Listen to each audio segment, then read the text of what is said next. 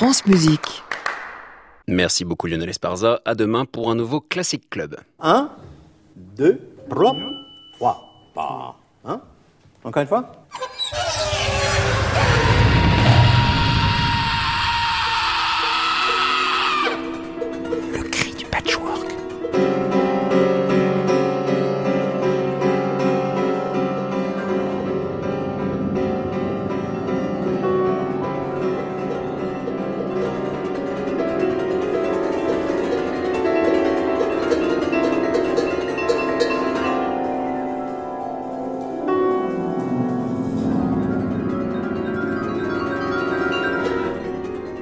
Chers écoutants, bienvenue dans le Cri du Patchwork, une émission montée sur ressort. Dernière étape ce soir dans notre thématique du moment, le grain. Et nous parlerons de granularité ce soir en compagnie du musicologue Anthony Papavassiliou, qui travaille sur l'empreinte esthétique d'un mouvement très 90s, l'IDM, l'Intelligent Dance Music, cristallisé autour d'Afex Twin, mais pas uniquement, et nous allons le voir. Nous évoquerons principalement l'enjeu d'une telle utilisation, parfois à outrance, des effets de granularité, atomisant toute forme de son, mais qui a permis de lancer une grande réflexion sur des métriques et rythmiques qui se sont échappés du carcan traditionnel des musiques électroniques.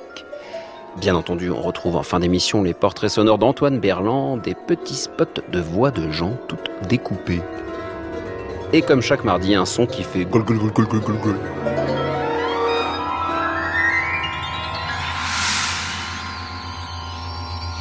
Le Cri du Patchwork, thème numéro 46, épisode numéro 4, séquence numéro 1. Eh, qu'est-ce que vous avez fait encore? Pas étouffé. Eh oui. Le son de la semaine.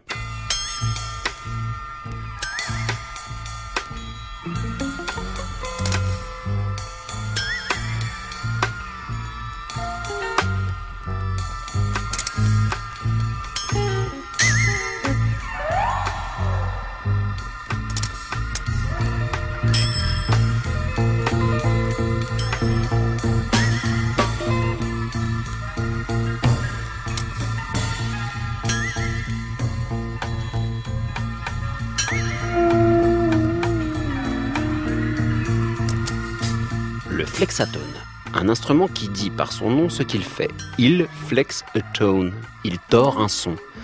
Mais c'est beaucoup plus classe en anglais. Le flexatone est une sorte de mini si musical, mais ici point besoin d'archet ni de genoux, non, tout tient dans une seule main. Le flexatone est une petite plaque de métal qui se déforme sous l'action du pouce, tandis que deux petites maillotches viennent frapper la dite plaque de métal, provoquant ces sons assez anarchiques qui font gol gol gol gol gol gol. On trouve un brevet d'invention datant de 1922, mais le nom n'apparaît que vers 1924 aux États-Unis. Appelé également Play a Tone, la publicité disait que le flexatone permettait de rendre le jazz jazzier, difficile à traduire. Mais ce qu'ils n'avaient pas prévu, c'est que le flexatone permettait de rendre des UFO UFOer.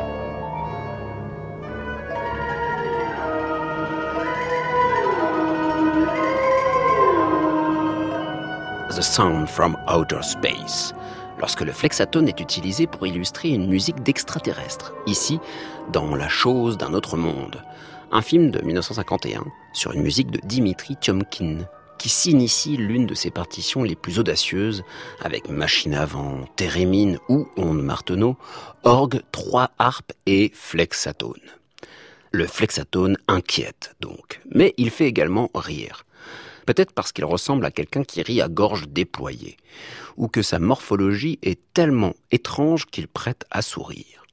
En tout cas, on ne compte plus les groupes satiriques qui utilisent le flexatone, à commencer par Spike Jones.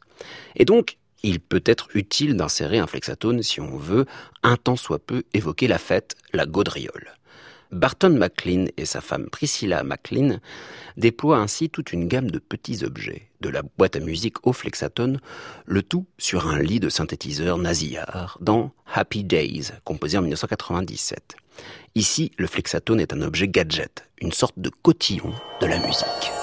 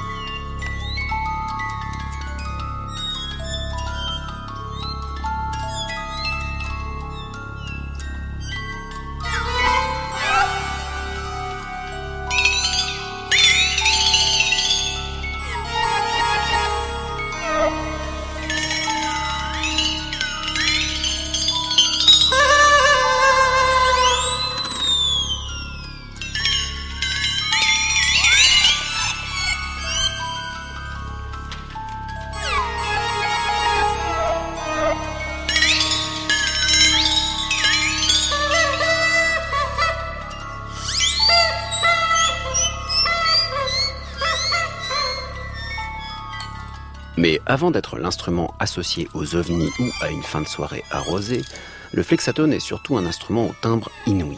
Et il suffit de l'entendre faire le lien entre la voix de Damo Suzuki et l'électronique flottante du groupe mythique Can en 1972 dans Sing Swang Song. Discrètement, le flexatone nous montre qu'il chante, à peu près, et qu'il sait créer des formes sonores proches de l'électronique psychédélique qui sied bien à toute la vague krautrock allemande des années 70.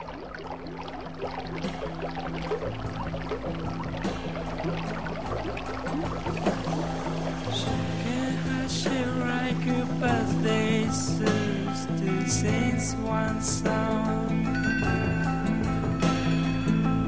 cold hand to him who'd been just a drunky hot dogs. She's sucking up again, but happy as the day is long. She can have she right good birthday to sing one song.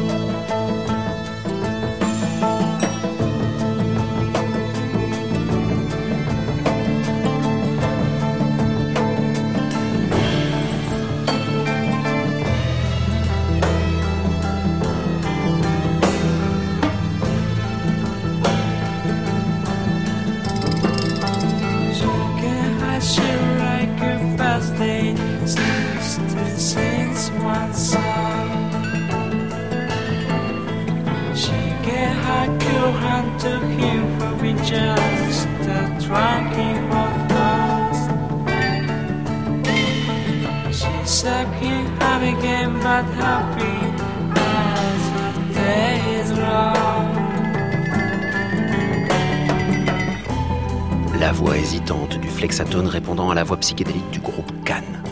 Comme pour symboliser ce chant du cygne dont parle la chanson. Une voix qui semble hésiter parce que très floue. Le flexatone, par sa technique de jeu si singulière, crée une part d'aléatoire, au moins dans les hauteurs de son. C'est peut-être pour cela que Gheorghi Ligeti le convoque dans son concerto pour piano, œuvre charnière commencée en 1985, dans laquelle il confronte les hauteurs toujours fixes du piano avec un orchestre aux hauteurs fluctuantes et fragiles. Ocarina, flûte à coulisses, basson dans le suraigu, piccolo dans le grave, et un flexatone, qui devient une sorte de sas, une forme de cri, qui permet au deuxième mouvement de basculer d'un jeu de chant discret et fragile à une accumulation de lignes stridentes et continues. Attention, c'est court.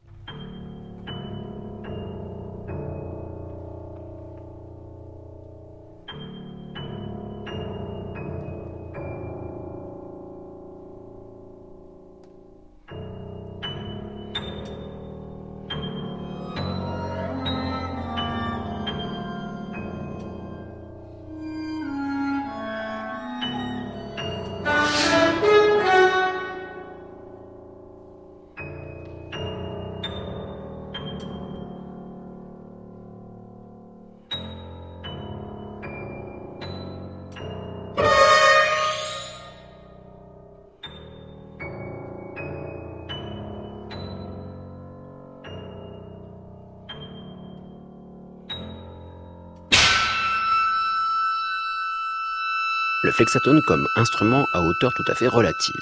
Il n'y a pas marqué sur le flexatone où se situe le do ou le ré. Un peu comme la scie musicale, vous devez tout faire à l'oreille. C'est un instrument qui peut jouer dans les interstices entre les notes de la gamme traditionnelle. Très pratique pour quelqu'un comme Harry Partch, qui dès les années 40 réfléchissait à des gammes à 43 hauteurs. Dans Yankee Doodle Fantasy, composé en 1944, il fait dialoguer avec une soprano, un hautbois et des flûtes, un flexatone et un chromélodéon, une forme d'harmonium accordée à la parche.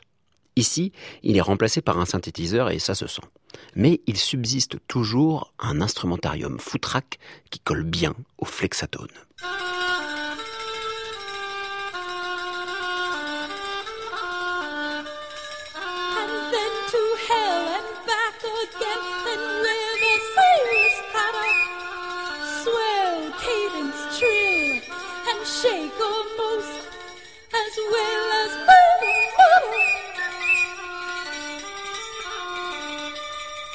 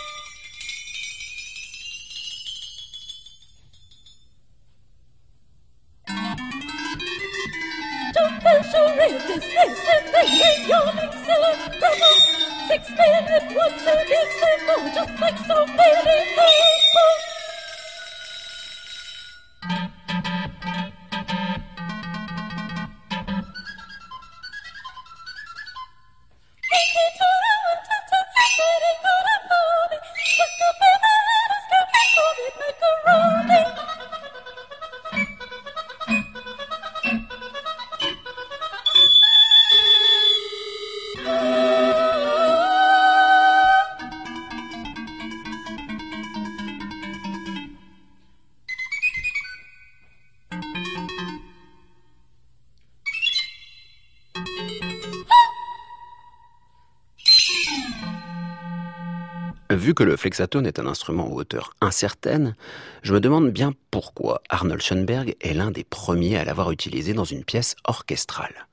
D'autant plus dans sa première œuvre pour orchestre, suivant la méthode à 12 sons qu'il vient tout juste de mettre en pratique pour le piano. Comment faire coexister les courbes incertaines du flexatone avec un système d'écriture si déterministe où les hauteurs sont absolues? Parce que le flexatone peut tout à fait être d'une précision redoutable en fait. La preuve du dodécaphonisme à la plaque de métal chantante dans les variations opus 31 composées en 1926.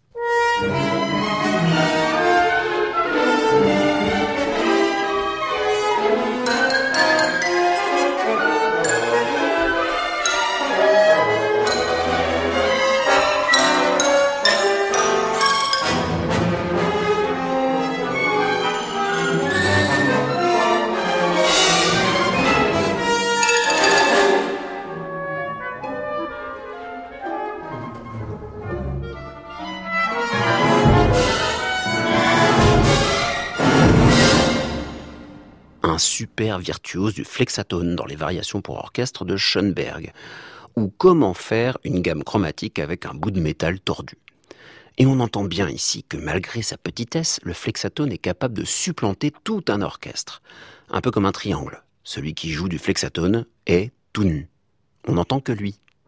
Le flexatone, c'est en fait un geste, une signature sonore qui peut entrer en résonance avec des modes de jeu de certains instruments. Christophe Penderecki, dans De Natura Sonoris numéro 1, en 1966, fait intervenir un flexatone dans un orchestre énorme, pour peut-être mettre en évidence les concordances de timbres entre cet instrument, de presque rien, avec le jeu flottant des violons qui lui fait immédiatement suite, ou encore le jeu aux baguettes sur des cymbales suspendues. Car peut-être qu'un flexatone, c'est tout simplement cela. Une plaque de métal avec deux baguettes qui viennent faire des roulements sur sa surface.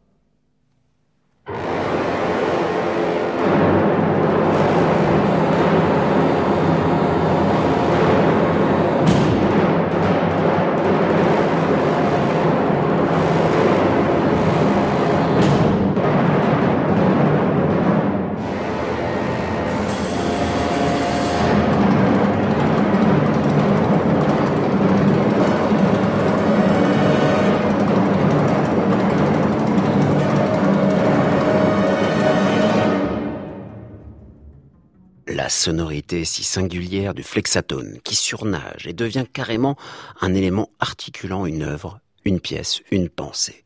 Certains producteurs de reggae ont ainsi décidé de le surmixer pour qu'il devienne tout autre chose qu'un simple bruiteur, comme ici dans Motherless Children de Gregory Isaacs, où chaque intervention du flexatone se résume à un coup suivi d'un tout petit glissando, discret mais mixé au creux de l'oreille.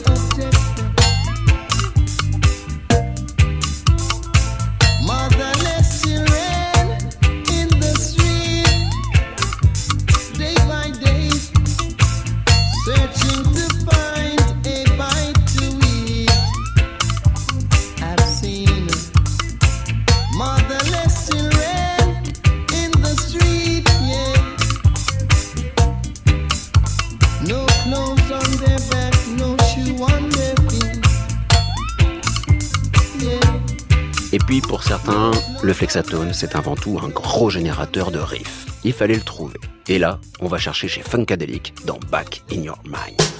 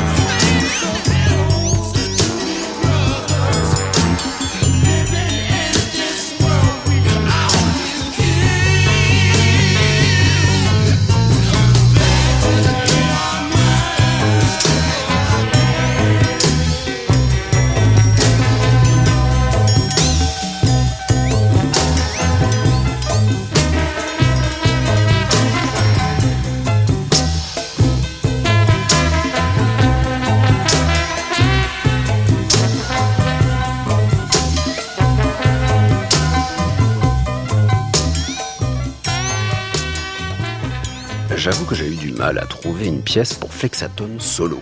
Eh bien, il en existe une. En tout cas, pour un quartet de flexatone. C'est Yuri Seo qui a écrit ce flexatone quartet. Et ici, les quatre percussionnistes jouent tout autant de leur instrument que de la situation. Quatre musiciens jouant de drôles d'instruments informes avec un son, on peut le dire, informe.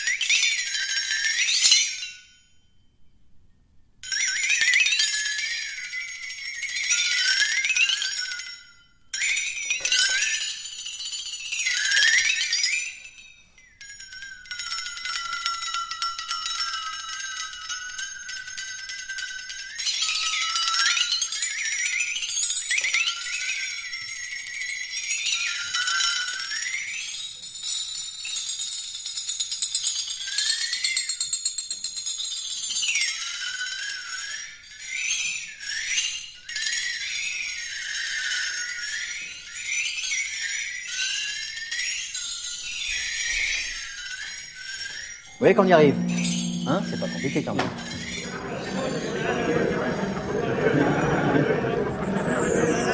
France Musique. Le cri du patchwork, Clément Lebrun. Anthony Papavassiliou, bonsoir. Bonsoir. Vous êtes musicologue et vous êtes spécialisé dans vos recherches dans le domaine de l'IDM, en tout cas une partie de vos recherches. L'IDM, l'Intelligent Dance Music. Alors peut-être qu'on pourrait définir déjà ce, terme-là qui a recouvert quand même pas mal d'artistes dans les années 90-2000. D'où est venu ce terme, euh, Anthony Papavassiliou Alors ce terme est né sur Internet. C'était le nom d'une liste qui euh, a été créée par quelqu'un pour discuter d'un album qui était sorti, euh, créé par le label Warp. Cet album s'appelait Artificial Intelligence. Intelligence, pardon. Et euh, ces gens se demandaient qu'est-ce que c'est que cette musique en fait? Quelle est cette musique qui nous parle, qui ressemble à, à de la musique euh, sur laquelle on peut danser éventuellement, mais qui est aussi une musique beaucoup plus intéressante que ça, Mm. qui recèle des choses et qui fait que euh, tout ne, ne ressort pas à la première écoute. Et euh, donc, la personne qui a créé la liste euh, s'est dit, euh, bah, on va, je vais donner le même nom que le nom de cet album qui réunit tous ces artistes, dont Afex Twin. Et euh, donc, euh, le nom de ce courant-là s'est appelé Intelligent Dance Music de cette manière. Vous avez lancé le nom Afex Twin parce que c'est un peu le pas un père fondateur, mais c'est quand même un son qu'on a en tête quand on parle d'IDM. Mais on va se rendre compte hein, finalement que à partir d'Afex Twin, il y a quantité d'artistes et puis surtout de genres qui se sont euh, alimentés en fait dans le, la texture que Afex Twin a pu euh, penser. Je parle de texture, alors je donne des mots. Est-ce que Afex Twin, compositeur, artiste, lui parle comme ça de, cette, de sa musique si particulière? Il parle de texture, de matière, en fait des termes qu'on pourrait très bien utiliser dans les musiques dites contemporaines écrites. Je sais pas s'il a utilisé le, le mot euh, texture. C'est difficile à dire. euh, il a fait de nombreuses interviews et aussi, ce qu'il faut savoir aussi avec avec Twin, c'est que il joue beaucoup avec les interviews. Mhm. Euh, il raconte un peu n'importe quoi. Il le fait exprès. C'est le mystère. Donc, oui. Par contre, euh, il décrit parfois euh, sa pratique. Il explique un peu comment il fait, mais c'est difficile de dire si lui euh, définit euh, comment définit euh, lui-même sa musique. Alors je vous propose d'écouter un premier extrait justement pour vraiment avoir une image de l'IDM, en tout cas comment elle a été définie par d'autres. C'est du Afex Twin justement, c'est Yellow Calcs, nous sommes en 1996.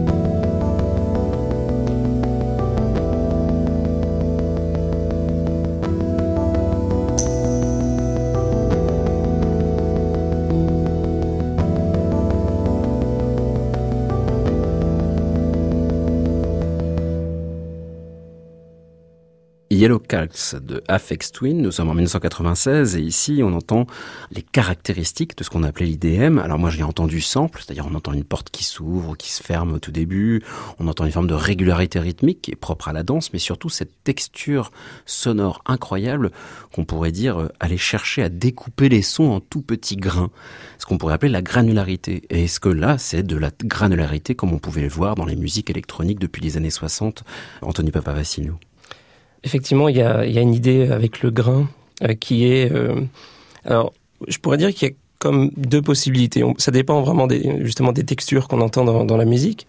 Il peut y avoir euh, une volonté peut-être de créer comme euh, quelque chose de tactile, quelque chose aussi euh, qui crée un son qui...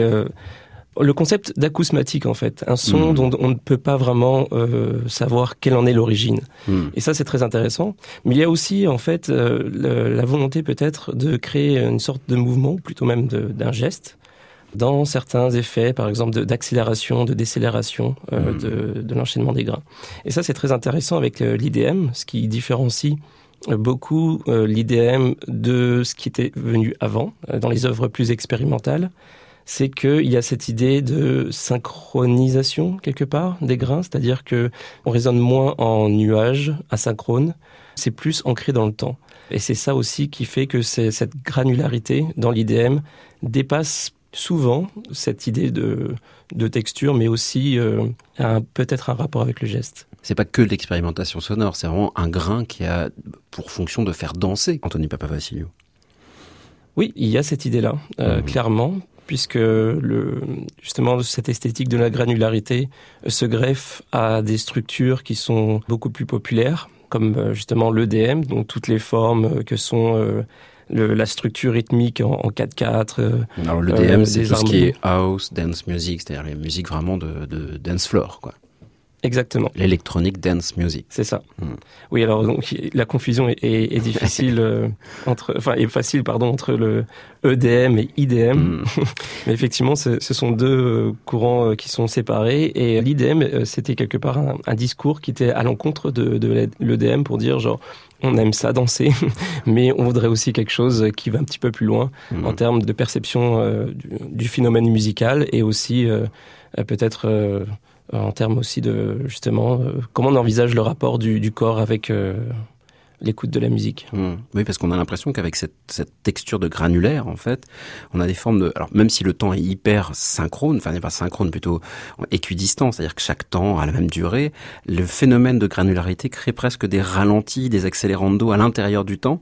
C'est un jeu finalement sur un temps, euh, on va pas dire qui n'est plus univoque, comme si le corps pouvait aussi bouger en même temps que la musique et pas être uniquement sur un 4-4 bête et, et méchant.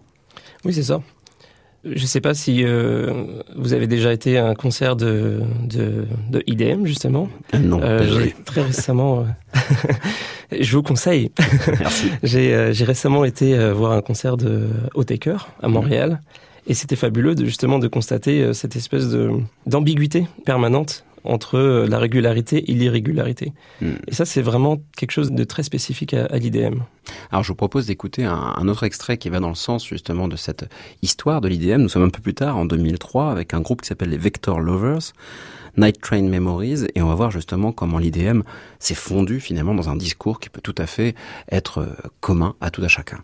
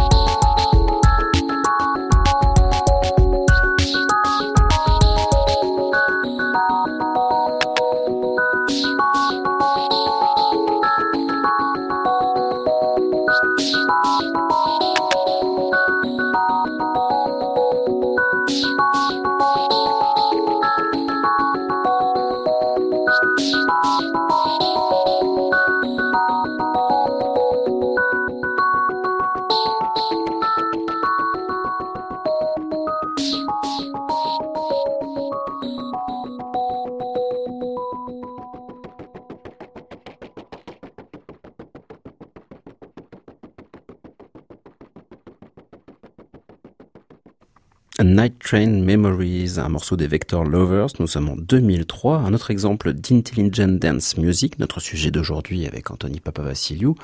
Et ici, Anthony, on entend une autre peut-être esthétique, enfin pas très loin éloignée quand même d'Afex Twin, mais beaucoup plus douce peut-être dans les matières, mais quoique chaque impact est finalement presque granularisé. Est-ce qu'on peut dire ça, Anthony? Oui, il y a définitivement une recherche euh, d'atteindre cette esthétique, euh, justement de la granularité, Mhm. et euh, toujours euh, de faire jouer entre à la fois quelque chose qui se situe dans le, le mouvement, c'est-à-dire l'espèce de synthé qui, qui oscille, qui est le- le- la matière première qu'on entend dès le départ, donc euh, entre des fréquences qui sont très rapides et des fréquences qui sont beaucoup plus lentes, et autour un accompagnement rythmique avec des, par exemple, un coup de, de caisse claire granuleux où euh, on sent qu'il y a comme euh, la présence de, de plusieurs éléments qui se succèdent très rapidement et qui créent un timbre, euh, une, une texture, comme vous disiez tout à l'heure, qui permet de créer un ensemble euh, cohérent qui est, oui, effectivement, une esthétique de la granularité.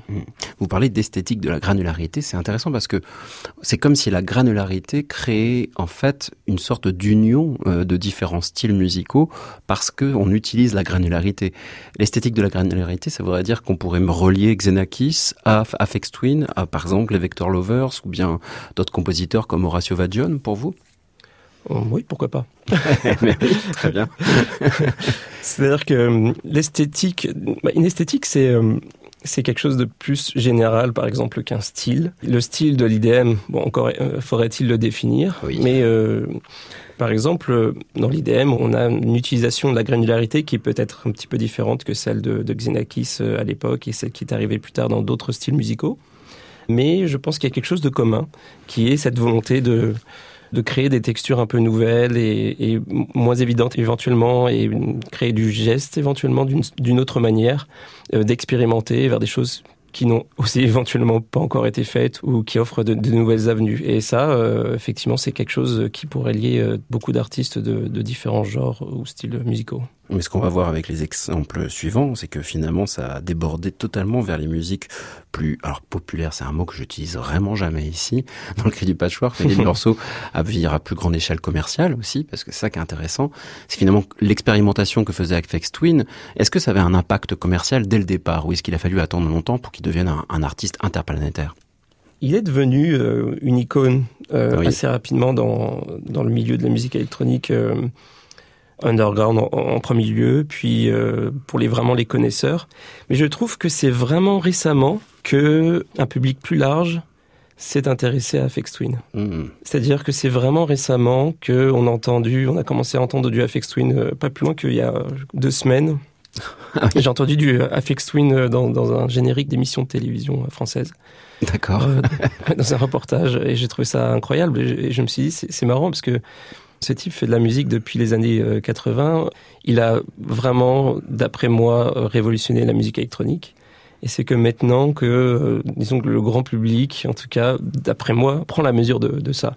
Hmm. mais euh, il a quand même très rapidement euh, percé dans le milieu ça c'est certain Ben, on va voir justement avec un exemple plus, on va dire plus mainstream quelque part, avec Brian Wayne Transo, justement dans l'électronic dance music, un morceau qui s'appelle Every Other Way, et ça nous parle de cette incursion de la granularité dans les oreilles finalement de tout le monde aujourd'hui.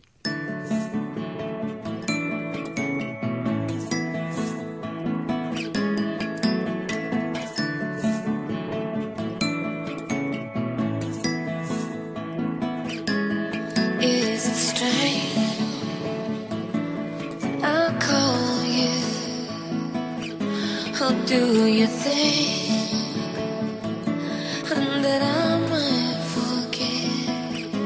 Oh, your love is radiating further away.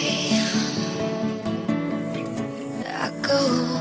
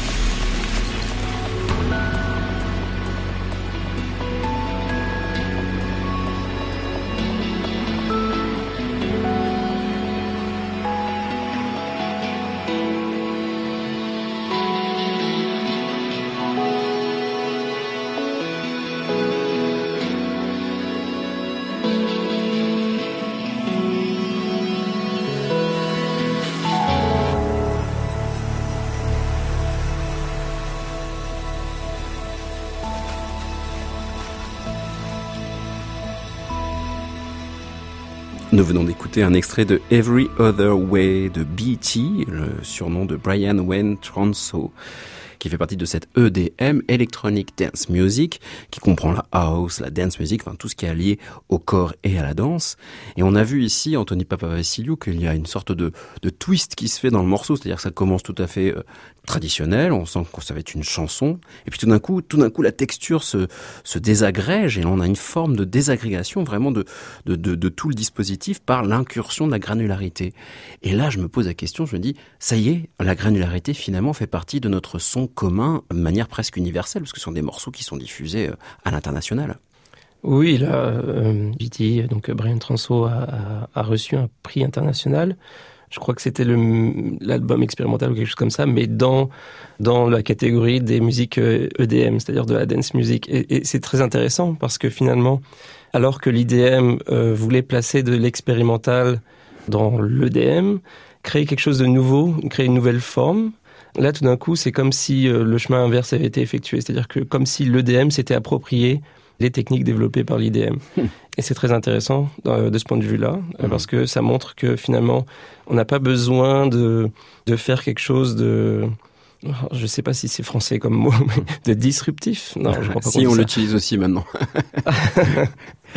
Il n'y a finalement pas besoin de faire quelque chose de vraiment euh, complètement fou pour intégrer euh, la granularité ou les techniques de, de granulation, de synthèse euh, granulaire Hmm. dans une musique euh, qui pourrait être accessible pour tout le monde en fait. Donc là, en l'occurrence, avec BT, on n'est plus finalement dans le cadre, même s'il a été dans une, primé dans une catégorie expérimentation, on est moins dans l'expérimentation Intelligent Dance Music Afex Twin. Là, tout d'un coup, on est dans, bah voilà, c'est du son qui exprime autant que le son de guitare du début. Ça devient, en fait, un vocabulaire qui est disponible pour tout le monde, la granularité. C'est ça. Ce qui est intéressant, c'est qu'il y aura un peu difficile la, la- la définition de l'IDM. Finalement, Mhm. qu'est-ce que l'IDM Est-ce que c'est encore de l'IDM Est-ce que c'en est plus? Oui. C'est difficile à dire. Mais euh, effectivement, euh, ça permet d'a- d'avoir un vocabulaire plus euh, généraliste, peut-être? Je sais pas Oui. si c'est le bon mot. En tout cas, on va le voir maintenant avec un autre extrait, mais d'un tout autre genre, enfin quoi que tout autre. On reste dans le champ des musiques un peu électroniques, c'est la trap. Donc là, on est vraiment sur la, catégorie rap, avec Danny Brown, Die Like a Rockstar, et ici, euh, vous m'avez dit, euh, faut écouter la Charleston, c'est-à-dire le hi-hat. Et pourquoi? Tout simplement parce que c'est un peu la base même de cette euh, texture granulaire, n'est-ce pas, Anthony Papa Vassilio? Oui, il y a, dans le trap quelque chose de très intéressant, c'est que euh, une des spécificités du trap, c'est cette euh, hi-hat euh, ce qu'on appelle le rôle du, hi-hat ou le drill, peu importe. C'est le, fait d'utiliser des subdivisions de cette partie-là du drum tout au long de la track. Et en fait, ce qui se passe, c'est que ça a créé une esthétique particulière dans ce style-là qui a mené à des œuvres vraiment très complexes, euh, beaucoup plus complexes qu'on a l'habitude de- d'avoir dans le hip-hop au niveau euh, donc euh, rythmique et qui rappelle beaucoup cette esthétique de la granularité. Et donc euh, ça a été, euh, je trouve, un, témoin du transfert de cette idée euh, de complexification du son, de, de la texture granulaire dans les styles de plus en plus populaires.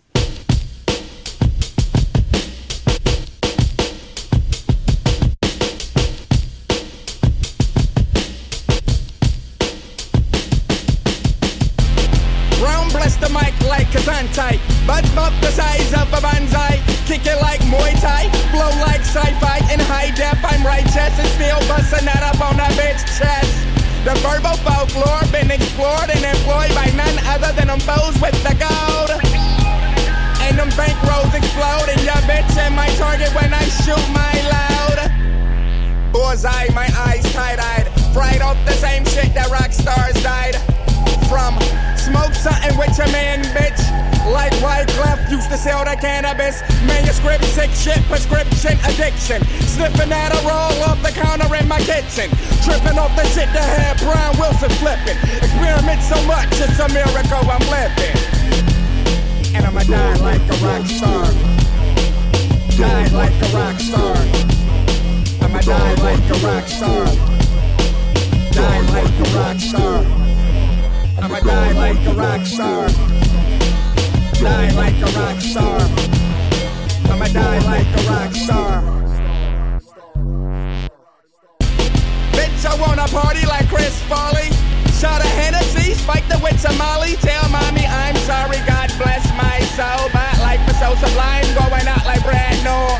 I got that Kurt Cobain type of mind frame, feeling like Keith Moon shrooms in my dressing room. Basquiat freestyle, feeling like Jimi Hendrix and Anna Nicole Mouse. River Phoenix 93 VIP with some drugged up porn hoes all around me like Terry Diver, Linda Wong, all in hell having orgies with our horns grow along. Cause bitch, I'm Frankie Lyman. Heath Ledger hyped up in the jacuzzi doing that Jim Belushi with Brittany Murphy. We blowing her sheet. I'ma die like a rock star.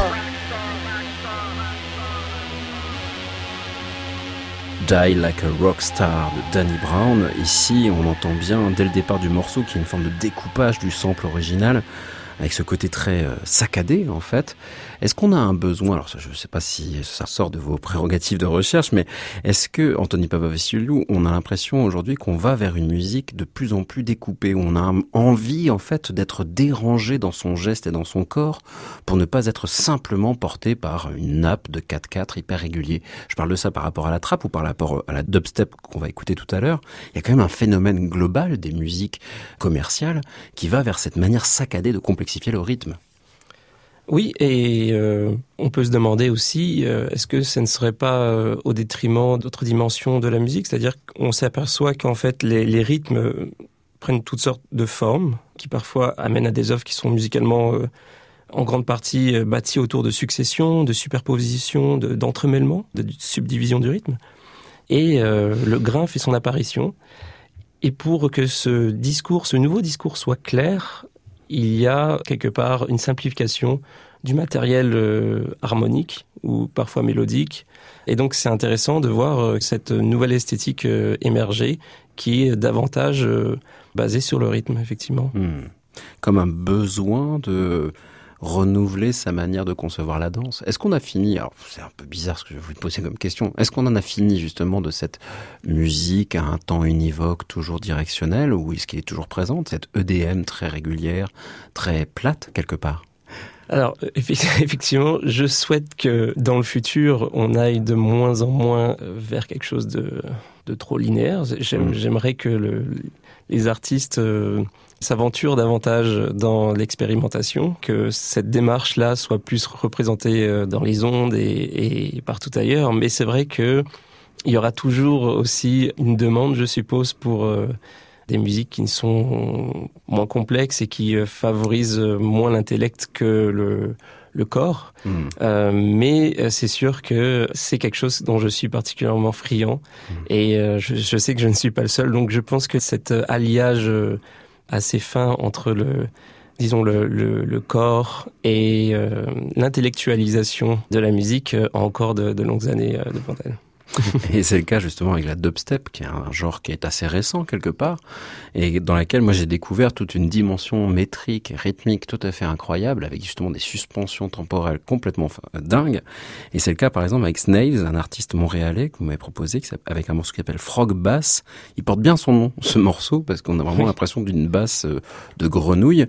Et vous m'aviez dit hors micro que c'était sa marque de fabrique. Alors en fait, la granularité, ça crée finalement une signature.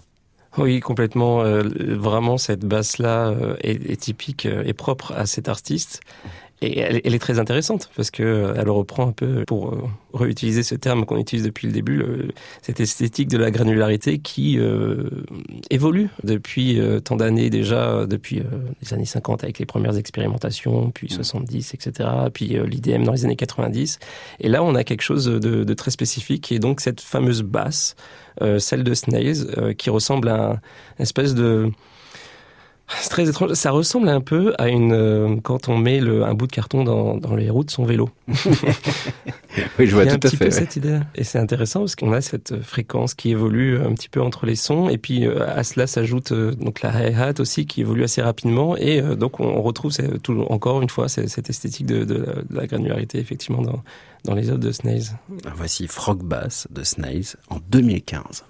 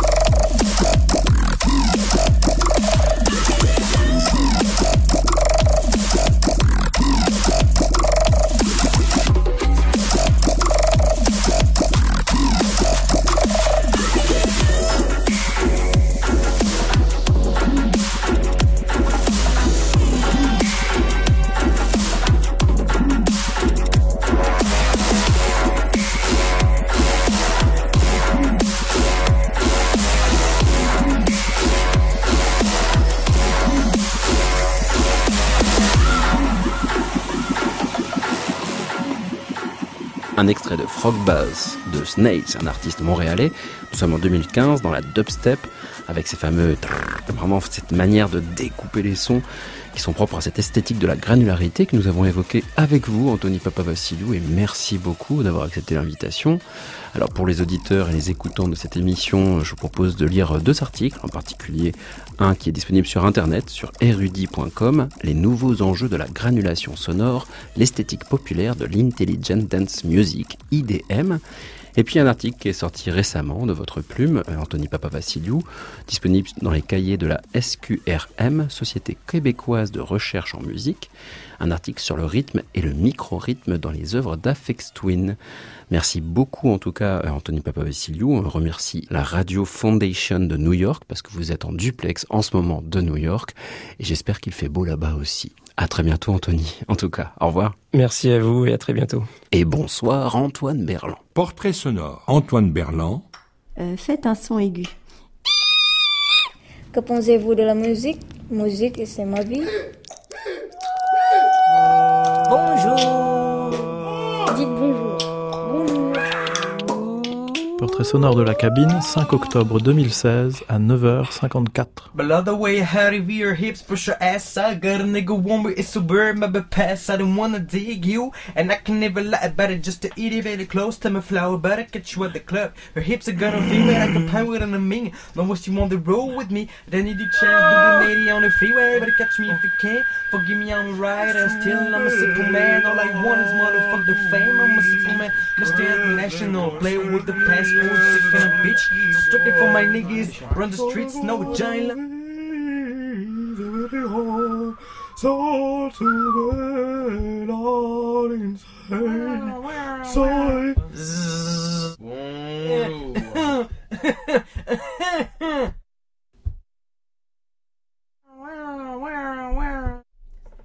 Ça finit quand?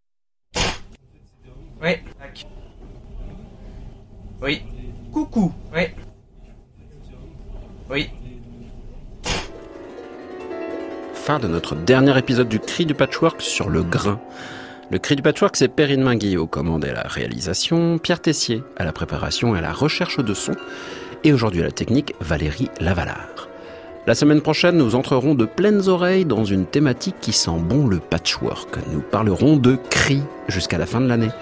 Et on commence avec Timothée Quost, un trompettiste qui aime faire émerger des sons inouïs de son instrument. À grand renfort de Larsen et autres feedbacks, il fait hurler sa trompette comme s'il la rendait vivante, vibrante, unique. Lorsque l'instrument prend vie, comme par l'entremise d'un cri primal. D'ici là, pour rester connecté avec le cri du patchwork et la musique de création, je vous donne rendez-vous sur francemusique.fr. Vous pourrez podcaster l'entièreté du cri du patchwork ainsi que les portraits sonores d'Antoine Berland. Chers écoutants, Si je fais 1, tagaram, 1, parap, 2, ça suffit. Un, il sait ce qu'il a à faire. 1, parap, 2, 3. C'est simplement pour savoir qu'on est ensemble. Hein. Bonjour, au revoir. Voilà. France Musique, il est minuit, je passe la main à Anne Montaron et Création mondiale. À réécouter sur francemusique.fr.